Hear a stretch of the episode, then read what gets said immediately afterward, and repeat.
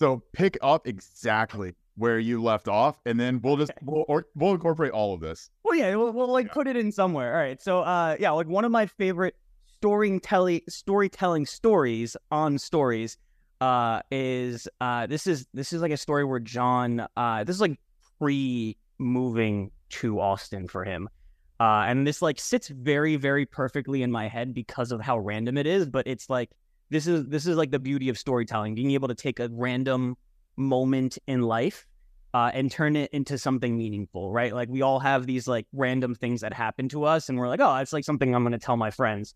Uh, the mark of really great storytelling is I'm going to tell something, I'm going to tell this to my friends, or I'm going to tell this to my audience, and somehow I'm going to turn this into something that relates to my business, myself, something, some sort of like, there's some sort of giveaway, there's some sort of payoff for reading the story. So this is when John is uh, in Austin. He's like chilling at an Airbnb. He walks to the CVS and he picks up his favorite uh, his favorite snack, Swedish fish, and he's like on the way walking back to his Airbnb from the CVS. And within that walking distance, a dude on a scooter, on like a on like a bird scooter, pops up to the side of him as they're both waiting at the stoplight. And this guy is in full suit, like very unsus like just like not what you should be wearing on a scooter, but like this guy decided this was my mode of transportation for today. He they exchange this very light look. They're like kind of just like sizing each other up. And then John just like hands him the Swedish fish. And the guy happens to have like a vape pen on him and then just hands it to him. And they just like switch for a second. John takes the vape from the vape pen. Uh, this guy takes a couple Swedish fish. They exchange. They do a little head nod, and, and the guy just like zooms off. And like the whole entire story is simply just like the the moral of that story is like these are the random moments in life that you can use to teach something. Um, like this is one of those moments where for John, he picks that up and he's like, I could right now I'm gonna turn this into the reason why you need to like map out your stories, the reason why you like think about your stories and then just like come up with something. This the, the moral of this, record all your shit. Record any story, write down a note afterwards and just like kind of like earmark it for yourself and then expand on the story. This is how you tell stories. This is how you tell people about your life and this is how you connect it to your business. storytelling to me is it, like what you said it's a it's a way of kind of like selling yourself to an audience but it's also a way of making yourself relatable to everyone who's listening to your story i think that there might be like this misnomer associated with storytelling that your life has to be incredibly exciting to be worth telling a story about but like Yeah. what you're saying there it's usually the mundane stuff the the stuff that you forget about as soon as it happens mm-hmm. that ends up being the best stories. It just depends on how you tell them. Like Yeah. everything, everything in storytelling depends on like the way that it's being told because you can make something exciting, engaging, funny just with how you tell it, just understanding how to actually project that event, that whatever happened there. Yeah. And th- this is like within real life example brands do this all the time with Yeah. like the super bowl commercials but like one of my favorite um examples of this something that is just like very like after the fact like uh, you you remember liquid death right like pre Yeah. Uh, yeah. it's It's, the ipo right i've been talking about liquid death for like years like a year or two before they went uh they went public I was like, this is the brand that's going to like blow up randomly. Now they're in Whole Foods all over the Yeah. place. You can find it in every single store. And the selling prop is like just water in a can, right? That's there's nothing really I mean, like their their goal behind it was like you want to save the planet and doing, you know, like having this good water in cans doesn't make it that much more expensive. And on top of that, you'll be able to save the planet. But that's like not it's like not compelling, right? Like it's it's a good it's a good goal. It's it's very good that you want that to be the case, but eh, you know, like people aren't connecting with that as much. Why? Because we're not like in every single aspect of our life, we're not really coming to terms with like we're ruining the planet. Like at least not in our immediate peripheral, right? Uh so what they do is they go, all right, well what's what's some of the most like engaging marketing that people do out there. And it's like all the alcohol marketing. It's all the beer and alcohol marketing that you see. They're they're funny stories. They're just like they're random.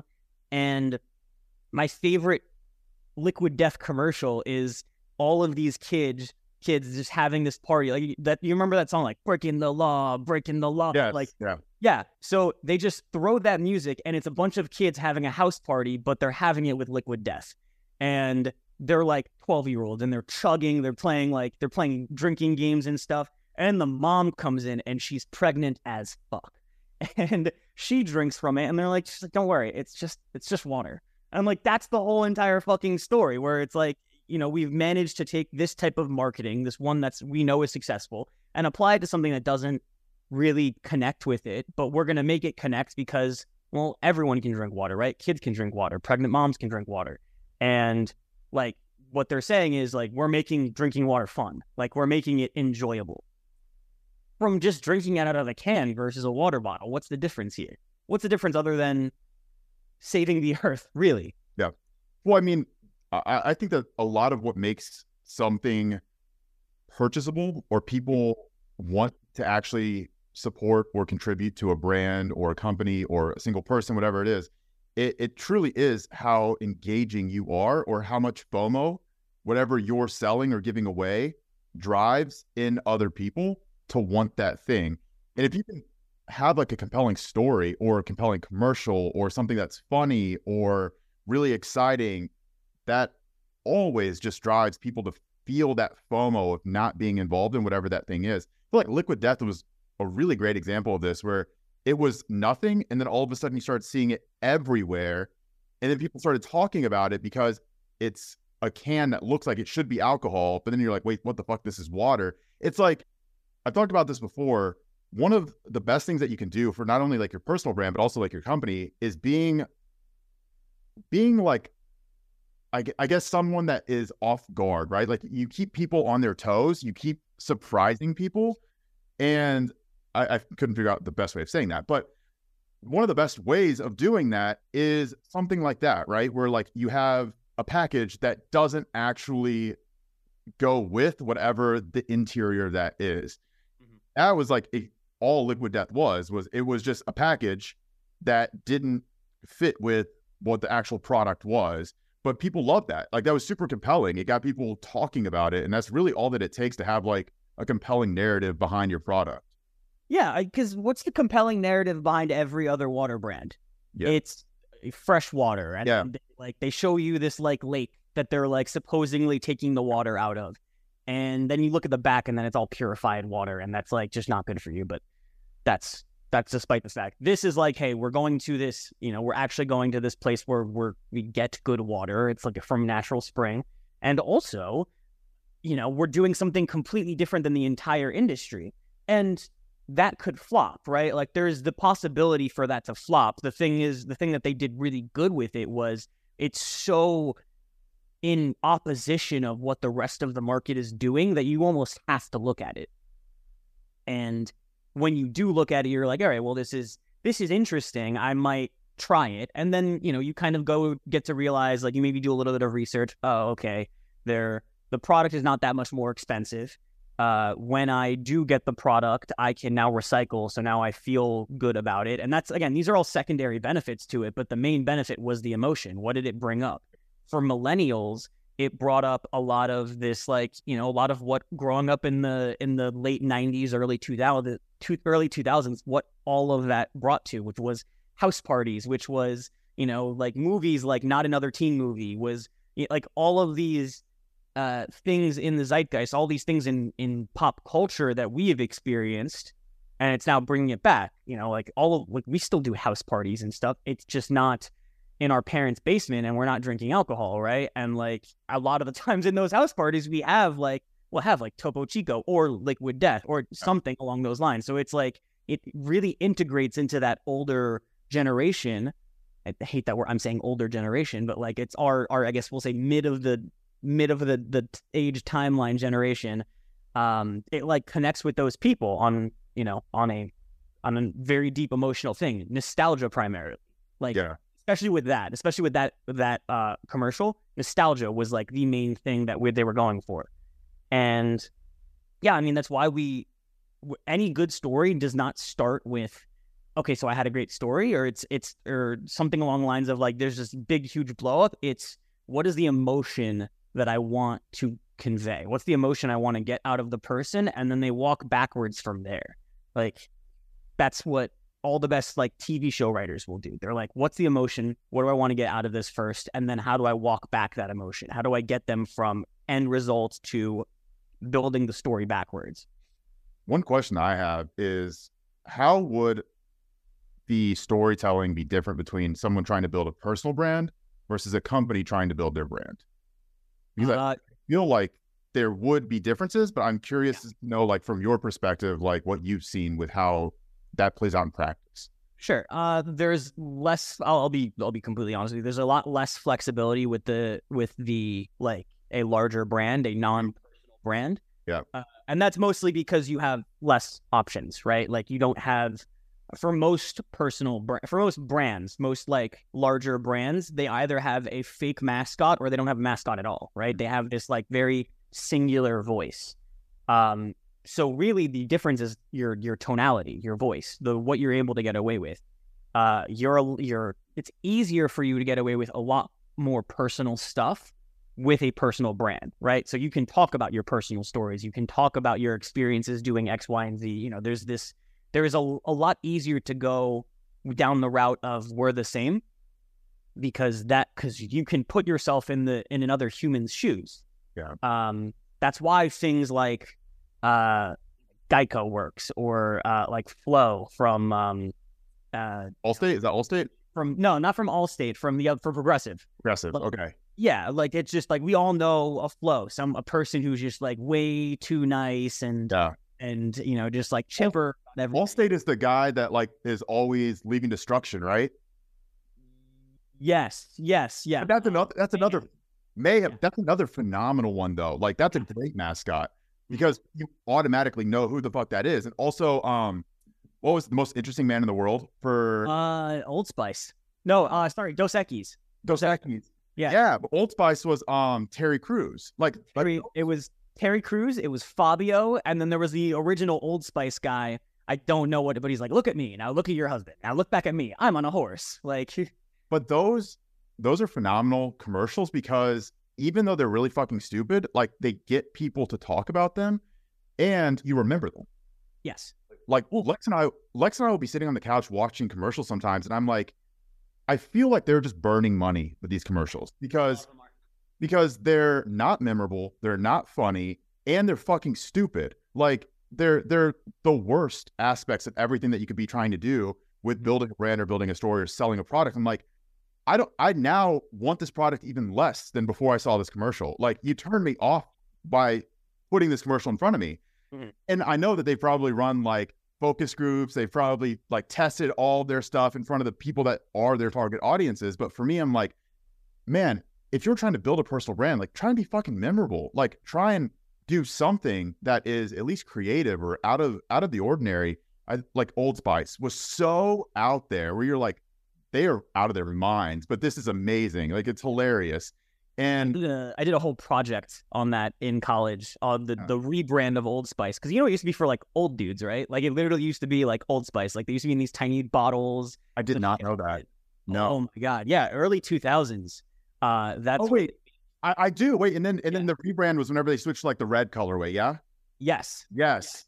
So it was appealing. They realized that they were like like they were around for a long time, and they yeah. realized this is an old man scent, and like, well, how how do we make this something that kids are interested in something that like you know like make something silly make something outrageous if you read the back labels of all the old spice products there are these ridiculous explanation of what the scent is. Ridiculous. I could grab one. I, I have like four Old Spice products in my in my closet right now. I could grab one and read it through, and it's the most ridiculous thing you've ever read. You're like, why? How are you describing this as the scent? Yeah. But it's interesting because no one's describing their scent as like swagger or like bear something. There's just like yeah. this really weird sense.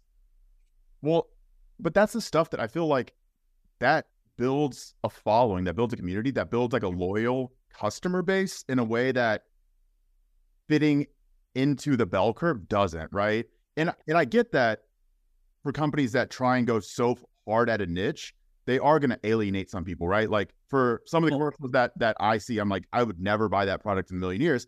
But maybe you know, like uh, a 40 year old mom would, like they love that commercial. By the same token, like 40 year old mom may see like an Axe body spray commercial and be like, what in the fuck is this? Versus like a 13 year old boy sees that and they're like, I want this right now. Dude, do you remember the Axe body spray commercials? Oh my God. Yes. Very like, very sexual. Like, Extremely, like they, they were pushing the boundary so hard. But I mean, that was like 10, 15 years ago too. I mean, that was a long time ago. And that was before a lot of that stuff was a little bit more normal. Like you could show boobs in a PG 13 movie, you know, like now, now you can, right? So, it's like back then, it felt even more taboo than it would today to do the things that Axe Body Spray was doing to build their brand, but like it got people talking. And it was like I, brands and companies, I understand, shy away from controversy because controversy is not like bad press isn't always good press for a company, right? Because you have to worry about shareholders, you, you have to worry about, you know, boards, you have to worry about stock prices. If you're building a personal brand, I actually feel like in a lot of ways controversy is good because it gets people talking about you. And and the worst thing you can have as an individual is people that just don't care about you. So if you have haters, people talk about you. It's not necessarily a good thing, hmm. but at the same time, like press is press if you're a singular person. But as a company, that can be really, really bad if everyone starts to hate you and talk bad about your product, and then you know it just tanks your share price, right? Like that's that's really bad. But there have been some some companies I feel like over the years that have really towed the line between controversial and like like just offensive. They've done it. which one do you have in mind right now? Well, Axe like Axe Axe is a good uh, is a good example, right? We're like offending. It was definitely offending forty year old moms. oh for sure. They're like, I don't want my kid to. I don't want my kid to smell like this. They're, they're gonna smell like sex. Yeah, Every kid is like, I want to smell like sex.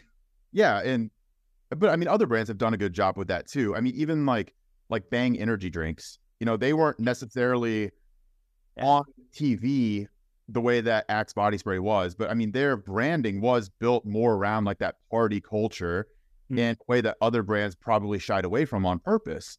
Um, but it, I, I've seen really good examples of marketing and brand building and storytelling in companies where I'm like, man, I I know that that worked out well, but in a parallel universe, I could also see that ending horribly.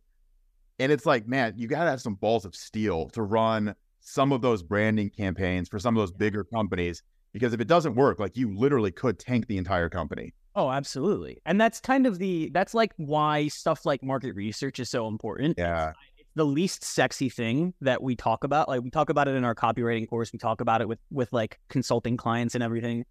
And it every time I have to bring it up, I feel very like inundated, like jaded, like "Ah, I have to bring this up again. But every time I bring it up, it's like every single time someone has come back to me and said that was a really good move. Thank you for making me do that. Like that that changes their perspective of marketing entirely because you have a little bit more certainty, right? Like you don't feel like you're just uh you're just doing something controversial for controversial sake, right? Uh it's why for me when we're we're like teaching copy, we're teaching like back end funnel stuff. Uh, a lot of it is like do your research, make sure you understand what your clients' ins and outs are like. Like, go do some serious market research. Go look up stuff on Amazon and find the three star reviews and see what the person in the middle of the ground is thinking, right? Because they're either going to go fifty percent this way or fifty percent that way. Uh, go find find out what they like to watch. What are the books they like to read? What like where do they sit in the social construct of like where do they sit in society? And if you know mm-hmm. what that person wants, how they think, how they talk, how they act, you can go out and say outrageous shit that's just going to apply to them and it's your your game, right? Like a lot of these companies, what we don't see them doing, which is what they're actually doing in the background, is like there are there are whole entire there's like departments dedicated to doing all this research, to like, you know, like doing the market research, doing the R and D. And they're like, all right, well, what is this product like? What does it make them feel? What are they look at? What are they looking for? And then they take that to the creative team, and they're able to go, all right, well, here's all this data. What can I do creatively with this data? It's where it's why like marketing specifically, like you know, specifically this whole branding aspect. It's why it's an, both an art and a science. You need all the research. You need to know, you know, you need to like put together a customer avatar uh, to a, an almost like sickening degree. Like the the thing we talk about a lot is um, it's like the person who lives in California who like is like a is like a single male in California or just in LA is different from us from like a dude who's living in North Carolina, right? Like a lawyer in LA and a lawyer in North Carolina have two completely and totally different lives. Yeah. One one is learning how to cook chicken uh, and is like paying a shit ton of money for his rent. The other one has a mortgage, a wife, three kids. But they have the same job, right? They they're kind of around the same things, but they're their lives are entirely different. So, you know, if you're marketing towards one of those people, you better get it right that you're talking to the California dude rather than, you know, the guy who has two kids because his perspective on life is so different. I mean, as someone who who owns a business, mm-hmm. it's really challenging to remember to put yourself in the shoes of the person that you're trying to sell to and the yeah. you're trying to market toward, the, the person that you're trying to service or or build a product for because I, I do think that it's very important that you try to build something that you find exciting mm-hmm. and that you would want to buy. Yes. Because if you don't want to buy it, then no one's gonna fucking want to buy it. So it's pointless anyway, right? But the next step beyond you just building something that you think is cool and that you would actually want to use or purchase or or buy, the next step is okay, well, figure out what the person is that you're trying to sell or who that person is or what they want or what they don't want or how they're going to utilize this thing or the potential constraints that they're going to run into or the potential objections that they're going to bring up. Like those are all things that I feel like are so challenging as a business owner to think about whenever you're so stretched thin across all of these different tasks and projects and functions and you're just building something and you're trying to improve it but a lot of times i feel like improving it is not actually improving it for the customer. Sometimes improvement is just for improvement's sake, but you're not actually doing something to make the client's life easier or make their life better. So that's something I've always found very interesting because it's really easy to get disconnected from the person that you're actually trying to sell or build for. But then whenever you like refocus, you're like, oh, fuck, it's just, it's so simple if I just stay on that line of thought all the time and just talk to the people that I'm actually trying to sell to and get their feedback and, and get what they're actually interested in. You know, it's a really, a really simple and annoying hack to figuring that out. What's up? Yeah. So basically, like your business is a reflection, like you're helping a version of you in the past before you learned all the information. So if you go back to like how, how long have you been like actually how long have you been lifting? Like what was like what was your starting point when you were lifting? I mean, probably I was probably like 16, 15, 16. 16. Yeah. So granted your person is probably not 16 anymore right like you're you're but right if we're looking at the grand scheme of like what we do in our business for you it's like all right well i'm talking to maybe like a 25 year old a 26 year old and what was what was i doing in their shoes right like what was what was i looking for what was the information that i was looking for at the very beginning to figure out how to get from point a to point b right um yours is again a little bit different because yours you're mostly talking to um, people who are like want to be like fitness pros, right? Like they want to. Uh, yeah, definitely a little bit more high end for me personally, yeah. but like you know, the business is shifting. But yes, for me yeah. personally, historically, like it's mostly towards more the advanced individual. Yeah, so it's like, all right, well, you put yourself in the shoes, bef- like where you had a basic understanding of everything, but you wanted to get more advanced. What are the pieces of information that they need? What are like what is attractive to them, right? Oh. Like right now, uh, it'd be pretty hard to write for yourself because you have this wealth of knowledge, right? So, like, if you have the wealth of knowledge, you know where to go. A lot of the times, we don't know where they are, where people are in the buying, in like the buying spectrum, yeah. simply because we're not thinking about like, well, how, not like how problem or situation aware, like, are they problem aware? Are they solution aware? Like, what piece of information don't they know, like that I know? And the answer is a lot, for one, which broadens it, right? That makes it a little more complicated. But at the same time, it like it gives you the opportunity to be like, all right, what are some things that I think are super annoying, right? That's kind of how I think about it. Like, what are the things that I talk about a lot that I am done talking about? And it's probably that. like, yeah. That's the annoying thing about it is it's probably going to be that one thing. For me, it's a lot of it is like context is everything Like that that is something that I'm I'm saying on a regular basis. And I hate saying it because one, it's true, and two, I feel like I'm repeating myself over and over and over again. But I, you know, I, someone tells me a story and they forget this one piece of the story that like makes it that, that like turns something from like really dark and scary to like, oh, that's actually kind of funny. Like the context in the middle is the important piece there.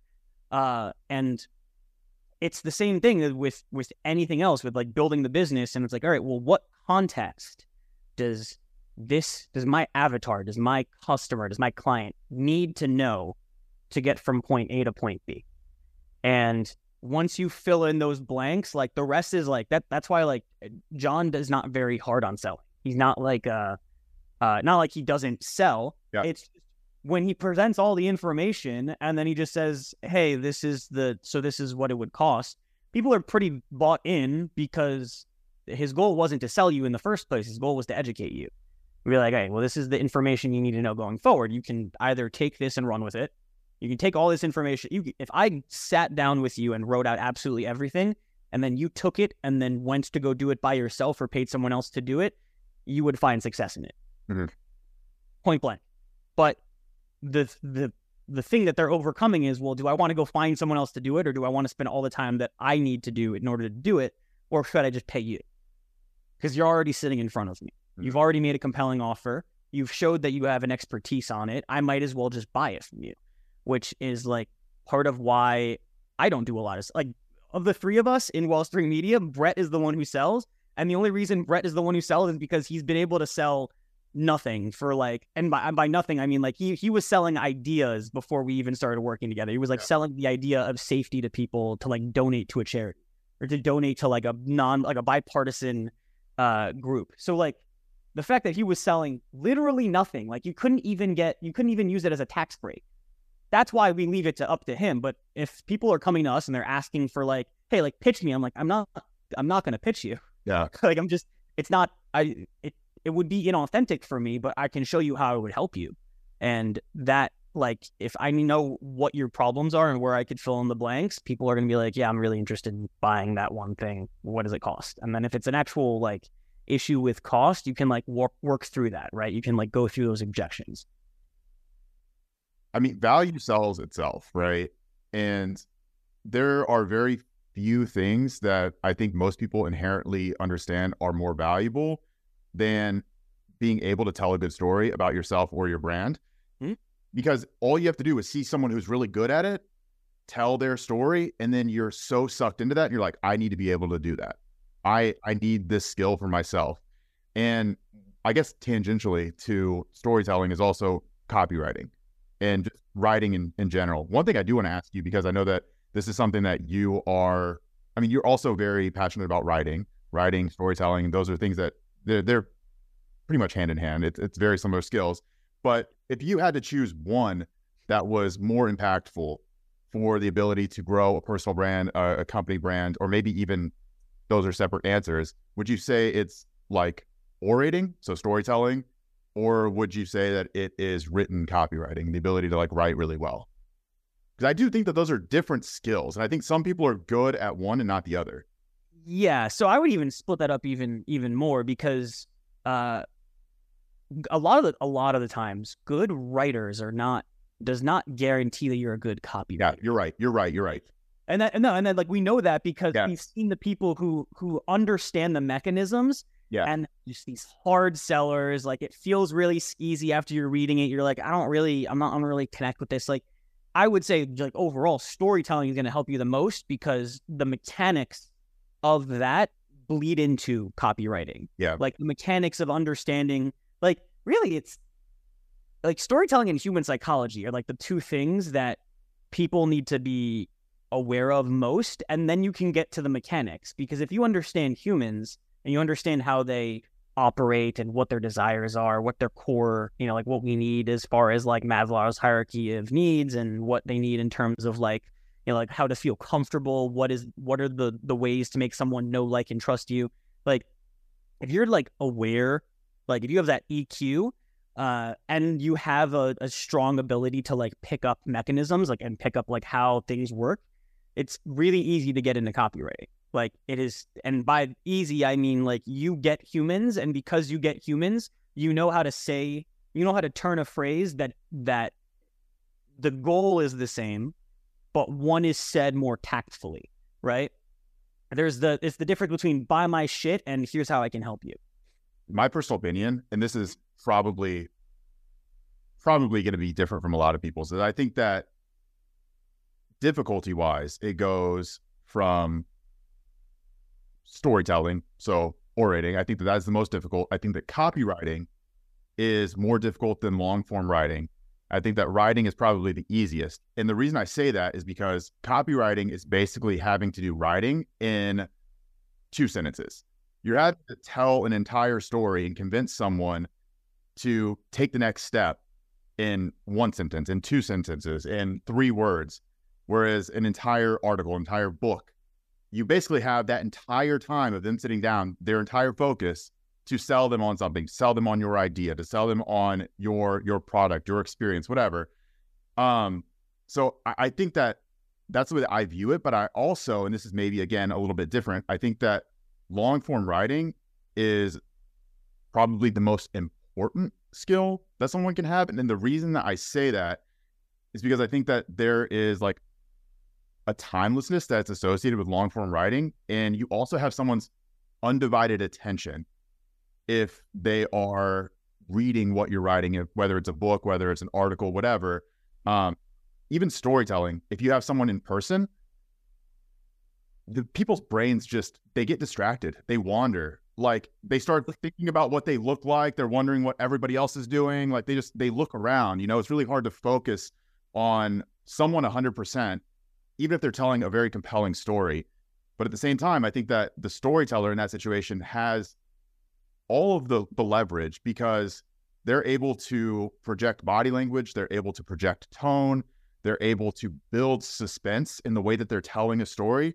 They can transition and make something scary, they can make it humorous, they can make it sad. And they can also look at their audience and see what their audience needs and change like a comedian would, right? Like they can play off of their audience in a way that a writer can't if they've written a book that is then being read 10 years later, you know?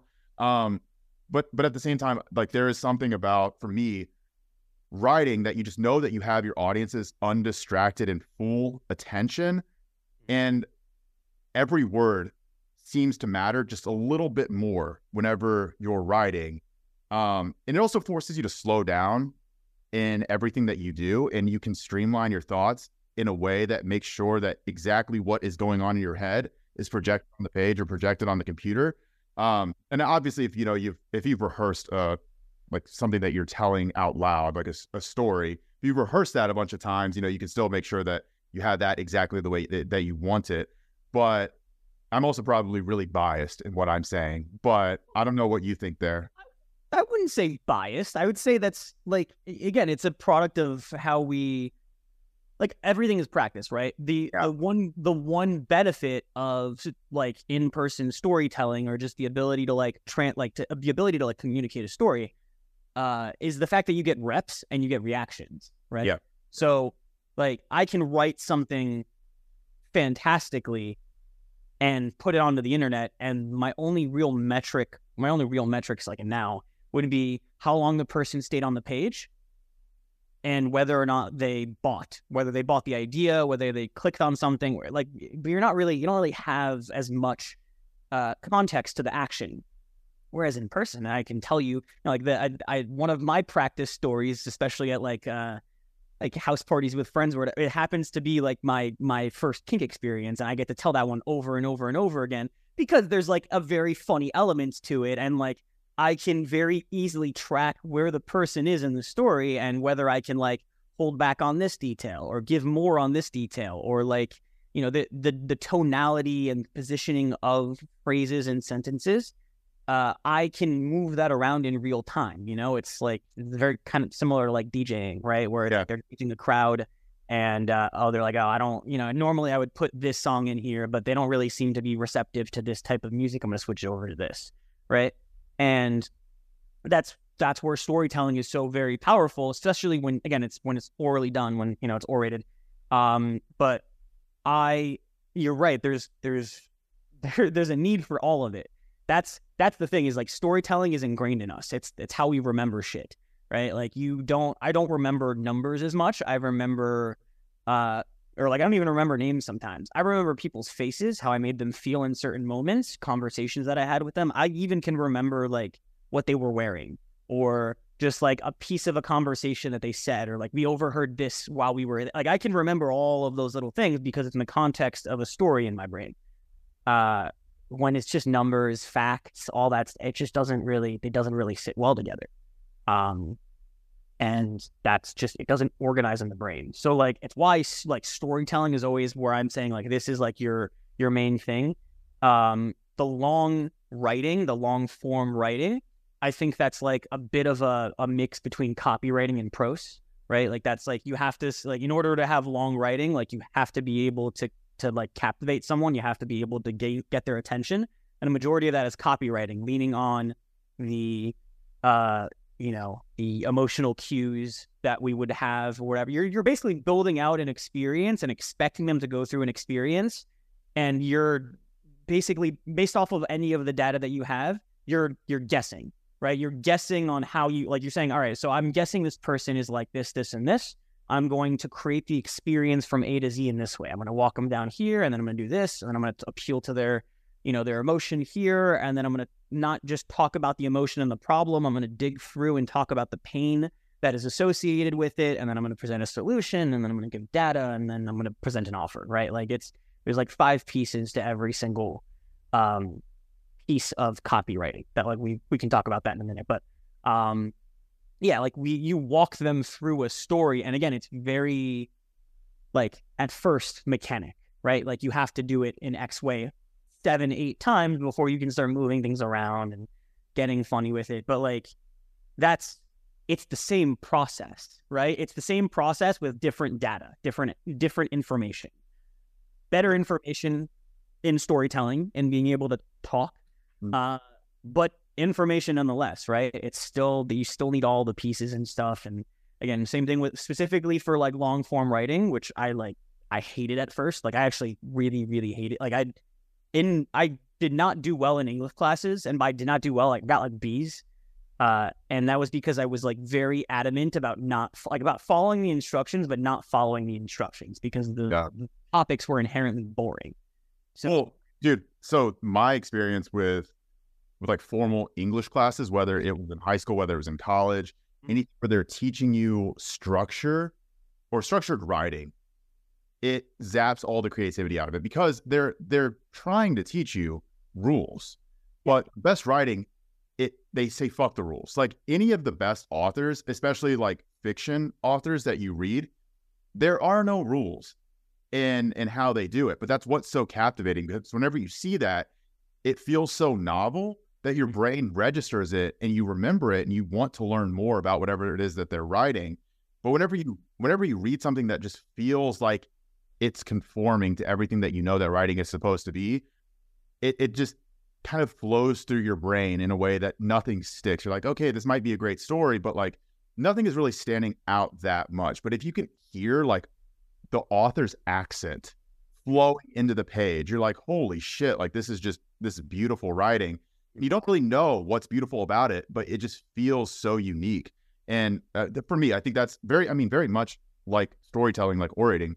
I think that a really good writer, uh-huh. they they tell a story in a unique tone. You can almost feel their body language through the way that they're writing. And I, dude, I always say it like my the best example of this is like David Foster Wallace. Like in my opinion, it's just the best example because like he paints such a vivid picture of everything that's going on. You feel like you're in the environment, experiencing it as you're reading it. And like he puts accents in everything. Like you just, it, like your brain morphs around the writing. So the best authors obviously can do that. But the best orators also have a power that is like, it's entrancing. And it's hard to put words to like the the experience and the feel that mm-hmm. someone who is just like extremely captivating as an orator has on you. I mean, good examples of this, like in my mind, I, I think of really good politicians, right? So like a Barack Obama, someone someone that can like literally just suck you in with the way that he speaks, like a JFK, dude. If you if charming you dudes, charming motherfuckers, bro. If you listen to like an old JFK speech, I'm like, bro, no wonder these motherfuckers went to the moon. How are you going to say no to this guy? Like, bro, he was so confident. I was like, holy shit, this dude is so charismatic. It's crazy. Um, or like Winston Churchill, like, Yeah. oh, like Yeah. those dudes were so charismatic in the way that they were able to to give boring political speeches. I mean, it's it's fucking crazy.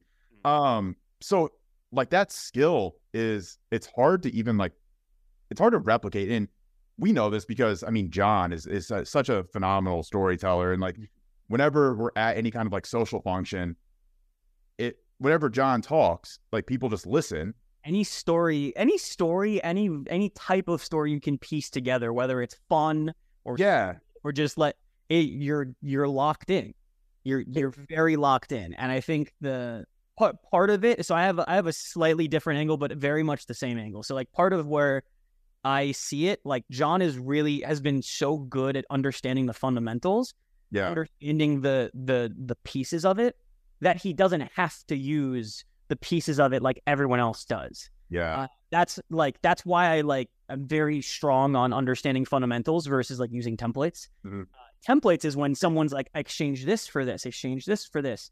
Fundamentals is like I just have to get this basic idea across. I have to get this basic like I've seen this happen so many times.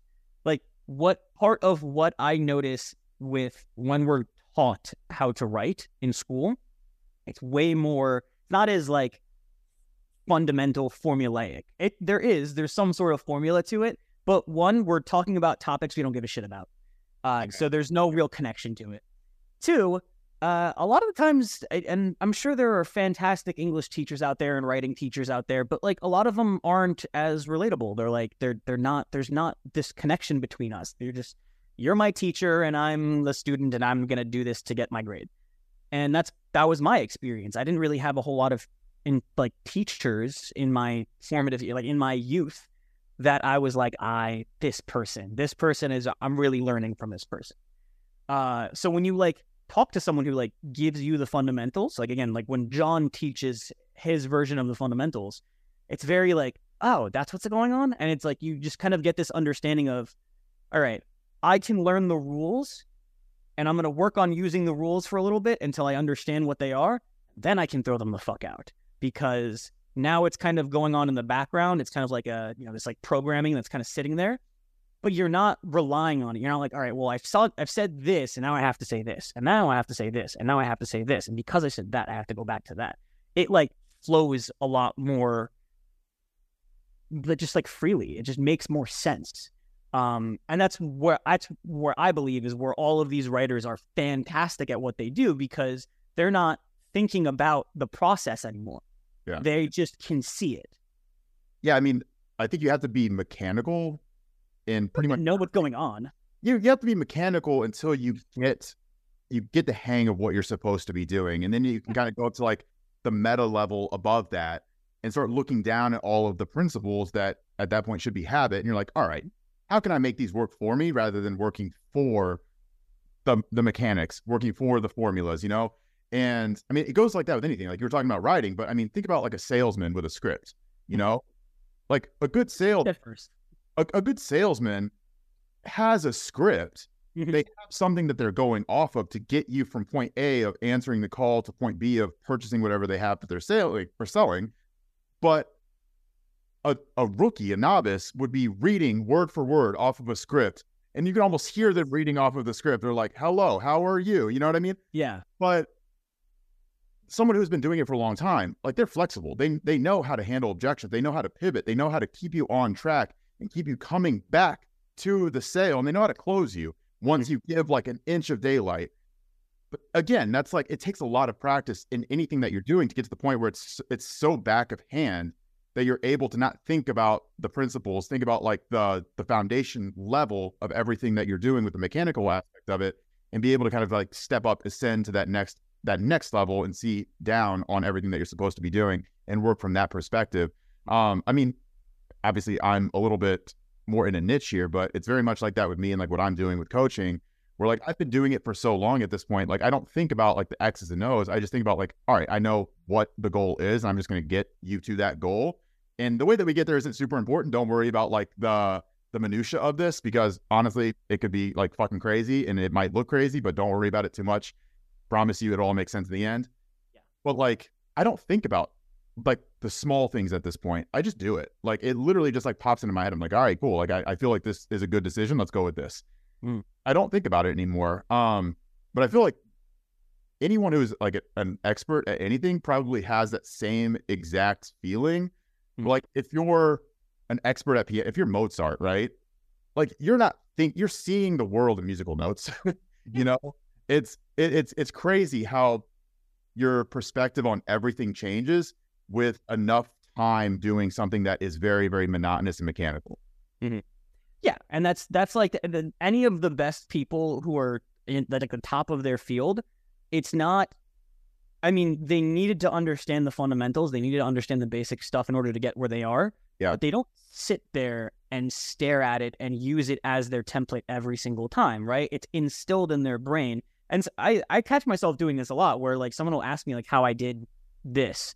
I'm like, I don't know. I just wrote it. Like, and and then you know I'll be, that's like my first response and i go all right well like what did i actually do all right well like i, I saw this right here and my gut reaction was all right well this person is thinking this so i'm going to write this Yeah. like it it comes a lot freer when when you've sat there in the system for a long time it, same thing with like learning an instrument going to work out like and again like when you you when you first work out you're not doing uh, push pull splits. You're doing a full body workout three times a week just to get that that muscle memory down, right? Like it's you know this whole walk before you can run thing, and yeah, it's the same. It's the same with this where if you understand like the five, if you understand that like in every single piece of copy and every single piece of writing, it's to some degree you have to position the problem, paint pain, sing the solution, disclose data, and then offer an opportunity to overcome objection. That's like our our like little thing. Yeah. Like if you complete all five of those things, you have effectively used copy. Like it, to whatever degree, you can get into the minutia of the offer. All right, well, I have to position the offer in this way, or I have to talk about it in this way. I have to put in these things right here. For positioning the problem, like I have to talk about this. I have to talk about this consideration. For painting the pen, I have to do, you know, it you can get into the minutia of all of it. But if you have that basic understanding, if after you've gone through the minutia once or twice and you were like, okay, I see what's going on here, you just have to think about these five things. It all of a sudden becomes more of like a dance, more of a flow than a mechanical, like I do this and then I do this and then I do this and then I do this. And it's that that makes a ton of sense actually. Mm. Uh, I mean, just with anything, like you, you go based off of principles, you build up, and as you kind of like scale that ladder, it all starts to come together. Like Mhm. disparate parts don't seem to build up to like a, a big product, something that's like really really cool, something that actually works and is effective. But if you put all of those things in sequence and you slowly go from step one to step two to step three, like all of a sudden you have something that is like you know worthwhile copy, which that that makes total sense. And I guess really the last thing I wanted to talk about was I am someone who I feel like I've always kind of like struggled with public speaking in a weird way. Mhm. Um, it's never been like a real like social anxiety thing. It's just always been this over analyzing of everything before it comes out of my mouth. Yeah. You know, I feel like my brain works faster than than my mouth does. you're not the only one here. Yeah. So it's like here I, too. I feel I feel like my my brain works at like one and a half speed and my mouth is just fucking sludging along. And it's very, very challenging sometimes to slow my brain down enough to where I have the proper words that I want to convey. And that's always kind of like led me to be less confident in my public speaking than I would like to be. Mm. So whenever it comes to like orating, whenever it comes to storytelling, what are like some good first steps and then also just some tips, some tricks that people can utilize to become better storytellers and also be more confident whenever they are like publicly speaking, whether it's in group or like a group a group of friends or whether it's, you know, for uh, a meeting or a fucking board of directors, whatever. yeah, I work my way up the ladder. I uh, I I sit there first, and I'm like, all right, well, I, let me. How do I? What's a great way to practice your public speaking? Just hanging out with friends, right? Yeah. Having a story, just like thinking about it, the story that you want to tell your friends, and kind of working backwards. So like, we all have five stories from our life that we that we recycle every so often, right? Like there's there's always at, at any given point about five. Um, and what I do, it like my one of my main stories, I you know I I go and when I meet new people and they they ask about me and they talk to me, I tell them that one story or these three stories, and I'm practicing those stories over and over again, and then I kind of just like resource it in my brain. Oh, did I did I get the reaction that I wanted? Uh, okay, fine. They were not look. They were not really like paying attention to here. I could probably work on doing that here. I could probably work on that doing that here. Uh, but for most anything else, it's practice. Like I, I had a few weeks ago. I went on to a mastermind and I was talking about um, email deliverability and and just really just like back end funnel optimization and that is it was like a compilation of all the things that I've been teaching over the past year or so other than like the the two things that we're really focusing on is like email deliverability and then uh leveraging AI for copywriting not in the way where like people just like put in a prompt and then they spit something yeah. out Yeah, yeah. yeah it's like it's kind of what we're talking about here where we're like we teach you the foundations and then you understand why the prompt is the prompt and then you can go edit it after the fact and now you have something that has cut down your time 30 40% uh, but now you have product that would be like 90%, like 95%, and something you're actually proud of that you can distribute. Right. Um, but again, that's like in the fundamentals. So we talk about those things and we talk about uh, email deliverability, like, you know, again, funnel optimization. And it was a compilation of everything that I was doing. Like I've talked about it on stage a couple of times, but like I wasn't as confident about it. So I just went through the slides and just talked it out to myself. Um, and it's feels stupid. I hate doing it. It's not not ideal for me because I feel like I'm kind of going crazy.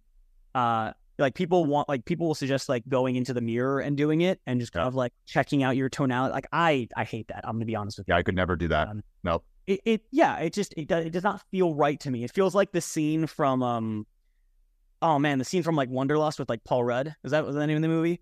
Oh, I don't know. I don't know if I know where he's like talking into he's like talking into the mirror, he's like psyching himself up. He's like, "You gonna get that dick." it's like he's just like trying to psych himself up. I'm like, how to how to like like sexual like that like try to like get have sexy talk with this woman, and he's just like, "Yo, I'm gonna put my dick in. I'm gonna put my dick." It just I feel like that. Like I'm just trying to I'm practicing for something that does not. Uh, it just doesn't make sense. Like just go and do it. Um, point with that being is that like it's it's the act of practicing it's the act of being able to like look at yourself and uh and like have like an honest like turnaround. So what i'll do is like i'll record my screen and i'll go through the slides once and i'll be like all right i talked weird here. I over explained over here. Um a lot of times when we over explain and this is something that i have is like when we don't believe that we're being heard or we didn't say it right the first time. So like i that challenge, that thing of like being more succinct and not like kind of trying to fumble over your words. My challenge is always, okay, well, I'm going to say it once. I'm going to do my best to just say it once. And if someone has a question about it, then I, I'm using that as my, as my marker of, okay, I didn't explain this well enough. Um, sort of like giving yourself the ability to fail, like Yeah. giving yourself a moment to fail, right? Where it's like, oh, I didn't, I just didn't do this right. Well, like, and obviously with everything, like failure is not a bad thing. It's positive feedback. So I'll like do that every so often where I'm like, these points, I'm just going to explain them the one way that I explain it all the time. And if I'm not on point with it, I just have to kind of come to come to grips with that and just fix it next time. Succinctness is a superpower. When whenever you hear people that can condense a, a complex topic into 20 seconds, they're like, this is what it is. Hmm. Whereas other people will take five minutes to like roundabout get to what the other person said in 20 seconds. You're like, holy shit, it is so insane that people can actually like clearly explain their thoughts hmm. in one go, in one sentence, without stumbling. It, it's it's like for me, that is something I really struggle with. I struggle with succinctness. I find myself repeating everything that I say quite a bit. Like even just now, I'm saying the same fucking thing. You know what I mean? You just watch me do it. Yeah, but like whenever I hear people that can answer a question with literally one sentence, I'm like, how the fuck does your brain work like that? I would say one sentence and be like, well, actually, let me also clarify what I'm saying about that one sentence for the next 10 minutes. You know, I, I, re- need the context, right? They yeah, the context. I, re- I really struggle with it. But that's the thing. Like, I, in our brains, everything needs context, but a lot of times people are literally just looking for like a yes no answer. Mhm. And they don't even listen to the context anyway, right? Like that's something that I've I've had to slowly come to terms with. Like the things that I find important, most other people don't find important. They want they want something that they can digest in 10 seconds. Otherwise, their brain just zone out. Mm. So if you try and say something, just say it, say it as quick as you can, get like the meat out. And then if you want to clarify, like you can clarify, but just make sure that whatever the fuck you're saying at the very beginning is the heaviest hitting because that's what most people are probably going to stay around for before they just like glaze over. Um, This is talking to yourself as a no, dude. as a 15 year old. Like, what what Yeah. are the main points that this person needs? And it's hard to get down to that because Yeah. we have so much knowledge sitting in our brain about it. We talk about it all the time. I I'm fucking sick of talking about copywriting. I love it, but like I if. I have to explain to someone I you know, this thing over and over again. Like it's not. It, again, it it sometimes it feels as if it's like I'm not explaining it well enough. Yeah. Don't get, but it's never a, a reflection of us. It's just other people don't know this information and they just need the bullet points. No, dude, that's that's really really helpful actually. Um, all right, I appreciate your time. I know that I I'm I- here. I fucked you over today, so Oh, um, we're we're a little bit we're a little bit you're taking it too hard. we're a little bit convinced. Oh, dude, I know. I'm gonna be really ruminating on this one later. But uh, uh, let let everyone know where they can find you. Um, we'll definitely plug in the show notes. Absolutely. Yeah. Uh, you can find me on Instagram at, at yogev.almog. Um, our website for the company is wearewellspringmedia.com. Uh, those are the main two places you'll find me. Uh, I'm not. I, I'm in the in the process of recording more videos that are around like copywriting, search engine optimization, not search engine optimization, but like back end funnel optimization. I'm gonna talk more about stuff like that once my personal client schedule uh, allows me to. But other than that, yeah, those are the two main places that you'd be able to find me. Uh, and or John, if you want to follow John, John Romanello. But that's that's a very different market uh, if we're uh, if we're talking about that. All right, dude. I really appreciate your time. Thank you so much. Really enjoyed this. It was actually super super helpful. Thank you for having me. I appreciate it. I love I love doing this, just talking back and forth with. Dude, I know. Yeah, we could we could talk about some some more goblin shit at a, another date. Yeah, no, I'm fine to talk goblin shit, tattoos, music, uh, like tech, just tech. We could have a whole conversation Yeah. on on AI. Like, Yeah, dude. We could we can set that up. I would love that. I would love to have that conversation. Yeah, dude. I could talk about. Co- I literally, this is not the first time I like. I we're writing a course for Copy AI, Yeah. but that stems from an article that I wrote about how AI is not going to be taking over all marketers' jobs, and it like is just a product of people asking me like, "Is are you afraid that your job is going to be taken by AI?" And I'm like, "No, I'm afraid that I'm going to get so good at it that I don't give a shit." I know, man. Dude, you should see the prompts that I've been building out. They're like three page prompts because you just have to be that specific with the AI. Actually, you should. You have my number, so text me, share that with me, and I'll I'll share I'll share some stuff with you as well. Oh yeah, awesome. All right, bro. I'll talk to you later. Thank you so much.